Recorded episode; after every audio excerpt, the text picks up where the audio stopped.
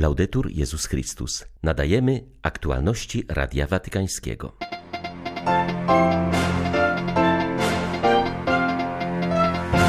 Ponawiam apel o zaprzestanie wykorzystywania religii do wzbudzania nienawiści, przemocy, ekstremizmu oraz ślepego fanatyzmu oraz o zaprzestanie używania imienia Boga dla usprawiedliwiania zabójstw, eksterminacji, terroryzmu oraz ucisku. Napisał papież Franciszek na Twitterze z okazji obchodzonego dziś Międzynarodowego Dnia upamiętniającego ofiary aktów przemocy ze względu na religię lub wyznanie. Kościół w Mongolii liczy zaledwie 1450 osób. Regularna praca misyjna jest tutaj prowadzona od upadku komunizmu, co czyni go jedną z najmłodszych wspólnot. I dokładnie w to miejsce, na peryferię chrześcijaństwa, pojedzie papież Franciszek. Na umęczonej Ukrainie niezmiennie trwa niepokonany duch jej mieszkańców, wspierany przez wiarę. Przypomina o tym L'Osservatore Romano, podając za przykład Czerniowce w Bukowinie. 22 sierpnia wita Państwa ksiądz Paweł Rytel-Andrianik. Zapraszam na serwis informacyjny. Papież Franciszek ponawia apel o zaprzestanie wykorzystywania religii do wzbudzania nienawiści, przemocy, ekstremizmu oraz ślepego fanatyzmu oraz o zaprzestanie używania imienia Boga dla usprawiedliwiania zabójstw, eksterminacji, terroryzmu oraz ucisku. W ostatnim czasie wolność religijna została naruszona w krajach, które zamieszkuje ponad połowa ludności świata, wynika z raportu papieskiego Stowarzyszenia Pomoc Kościołowi w Potrzebie, które od lat bada problem wolności religijnej na świecie i pomaga ofiarom aktów przemocy ze względu na religię lub wyznanie. Florian Ripka, dyrektor Kirchein Norddeutschland, mówi w rozmowie z Radiem Watykańskim o głównych powodach prześladowań. Zaznacza, że do zwiększonego łamania wszystkich praw człowieka, w tym wolności religijnej, religijnej doprowadził na świecie proces utrzymania i konsolidacji władzy w rękach autokratów i przywódców grup fundamentalistycznych. Drugi powód dotyczy krajów islamskich. Jesteśmy naprawdę zaniepokojeni tym, co dzieje się w Afryce subsaharyjskiej, w krajach takich jak Burkina Faso, Niger, Mali i Mozambik, mówi dyrektor niemieckiego oddziału pomocy Kościołowi w potrzebie. We wszystkich tych krajach widzimy, że rządy podejmują coraz mniej działań przeciwko stowarzyszeniom takim jak Boko Haram i zwolennikom tzw. Tak państwa islamskiego. Trzecim powodem, dla którego prawa człowieka do wolności religijnej są naruszane, są kraje ultranacjonalistyczne, takie jak Indie. Dodaje, że istnieje różnica między północą Indii a południem, na przykład w Kereli, gdzie ogólnie panuje wolność religijna.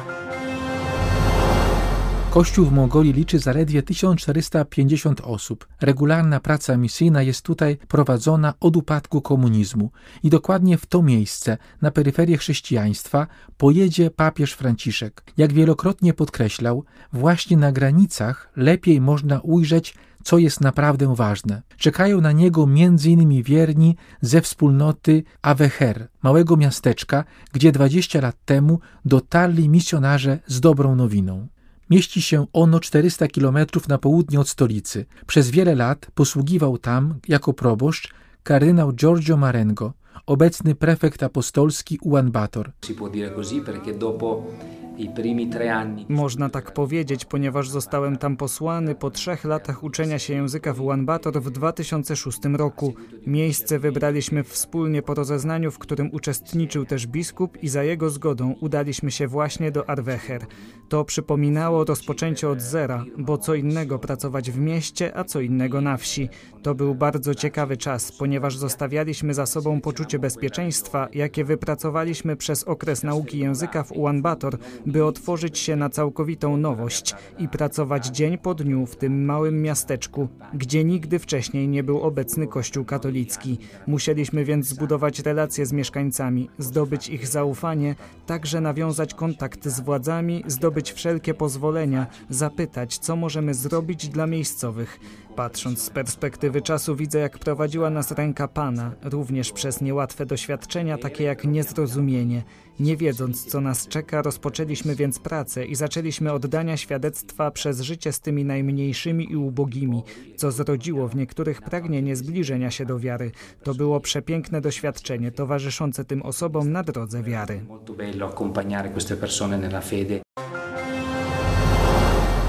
Na umęczonej Ukrainie niezmiennie trwa niepokonany duch jej mieszkańców wspierany przez wiarę. Przypomina o tym L'Osservatore Romano, podając za przykład Czerniowce w Bukowinie. Poza silnymi znakami jedności z całym napadniętym krajem, kontynuowana jest tam działalność udzielana potrzebującym, z których większość to wewnętrzni uchodźcy. Codziennie od początku pełnoskalowej wojny o godzinie 9 rano w mieście orkiestra wojskowa gra specjalny utwór zatytułowany Modlitwa za Ukrainę. W tym momencie mieszkańcy się zatrzymują i trwają w ciszy na placu pod pomnikiem narodowego poety naszych wschodnich sąsiadów Tarasa Szewczenki. Takie codzienne okazanie solidarności z resztą kraju oraz zanoszenie błagań do Boga zaznacza jedność napadniętego narodu i jego wolę przetrwania.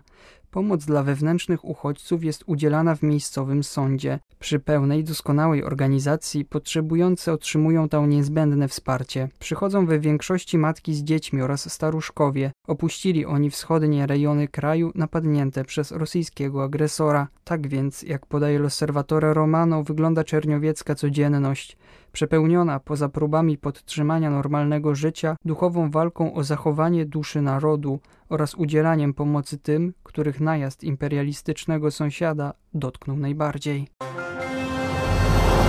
Wybuch wojny w Sudanie wywołał kolejny potężny kryzys humanitarny w tym afrykańskim kraju. Z powodu braku bezpieczeństwa międzynarodowe organizacje pomocowe zamknęły wiele placówek zapewniających mieszkańcom żywność, wsparcie medyczne i podstawowe leki. W dramatycznej sytuacji są dzieci, które umierają z głodu czy chorób związanych z niedożywieniem. Międzynarodowa organizacja Save the Children od ponad 100 lat walcząca o ratowanie zagrożonych dzieci i zapewnienie im godnej przyszłości, alarmuje, że od wybuchu wojny z głodu zmarło prawie pół tysiąca sudańskich dzieci. Dostęp do pomocy humanitarnej pogarsza się z dnia na dzień. Dlatego też organizacja wzywa społeczność międzynarodową do zwiększenia finansowania i znalezienia wspólnych rozwiązań pozwalających bezpiecznie dostarczyć żywność do dzieci i ich rodzin w całym kraju. Kryzys zaostrzył się w kwietniu po tym, jak po wybuchu kolejnej wojny dziesiątki magazynów humanitarnych zostało zaatakowanych i ograbionych, a zapasy żywności terapeutycznej dla niedożywionych dzieci są na wyczerpaniu, ponieważ nie ma jak jej dostarczać. Save the Children podkreśla, że z powodu trwającego kryzysu dane na temat sytuacji dzieci są szczątkowe. Z powodu braku bezpieczeństwa organizacja musiała zamknąć jedną trzecią prowadzonych przez siebie punktów dożywiania. W 108 nadal działających placówkach Save the Children zapasy żywności i leków pozostają na wyczerpaniu. Dramatyczna sytuacja panuje wśród dzieci w obozach dla uchodźców, które żyją w bardzo trudnych warunkach warunkach. Inwestycja w młode pokolenie i edukacja są drogą do przezwyciężenia kultury mafijnej. Wskazuje na to arcybiskup Corrado Lorefice, który w Rimini uczestniczy w mityngu przyjaźni między narodami. Jest to największe we Włoszech spotkanie katolików świeckich organizowane przez ruch Komunia i Wyzwolenie. Mowa jest m.in. o błogosławionym księdzu Pinie Puglissim, zamordowanym 30 lat temu przez mafię. Ordynariusz Palermo wskazuje, że mimo upływu czasu przykład życia oraz nauczanie tego męczennika mafii wciąż pozostają aktualne. On był prawdziwie antymafijny, dlatego że wzywał innych do życia w wolności, a kultura mafijna narzuca władzę, która zniewala. Obiecuje ziemię obiecaną, jakiej instytucje państwowe nie mogą zapewnić, ale to jedynie iluzja, co pokazuje codzienność naszej Sycylii. On zmianę zaczynał od Ewangelii, która nie była jedynie doktryną, ale ukazywaniem prawdziwego sensu życia przez wpajanie w codzienność dzieci i młodzieży realnej obecności Jezusa, czyniącego ludzi prawdziwie wolnymi. W naszym drogim Palermo musimy umieć odpowiadać i reagować na obecną w nim strukturę grzechu społecznego, widoczną choćby w działaniach mafijnych. Ksiądz Pino wiedział, że sprawia problemy mafii i do końca uczył innych chrześcijańskiego oporu, opowiadając się jak Jezus po stronie cierpiącego człowieka. Dążył do wyrwania człowieka z niewoli. To jest ten wymiar tożsamości chrześcijańskiej, mesjańskiej. Jezus bierze na siebie cierpienia innych i nas zbawia.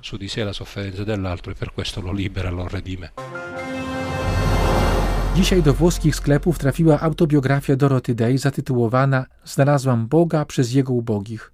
Od ateizmu do wiary – Moja droga wewnętrzna. Słowo wstępne napisał papież Franciszek. Jak wskazał, cała historia tej Amerykanki, która swoje życie poświęciła sprawiedliwości społecznej i prawom człowieka, zwłaszcza prawom ubogich, wyzyskiwanych robotników i tych zepchniętych na margines społeczeństwa, jest potwierdzeniem słów świętego Jakuba Apostoła. Ojcu Świętemu chodzi tutaj o biblijny fragment Pokaż mi wiarę swoją bez uczynków, a ja ci pokażę wiarę ze swoich uczynków. Idąc drogą wiary, Dorothy odkryła boską naturę Kościoła.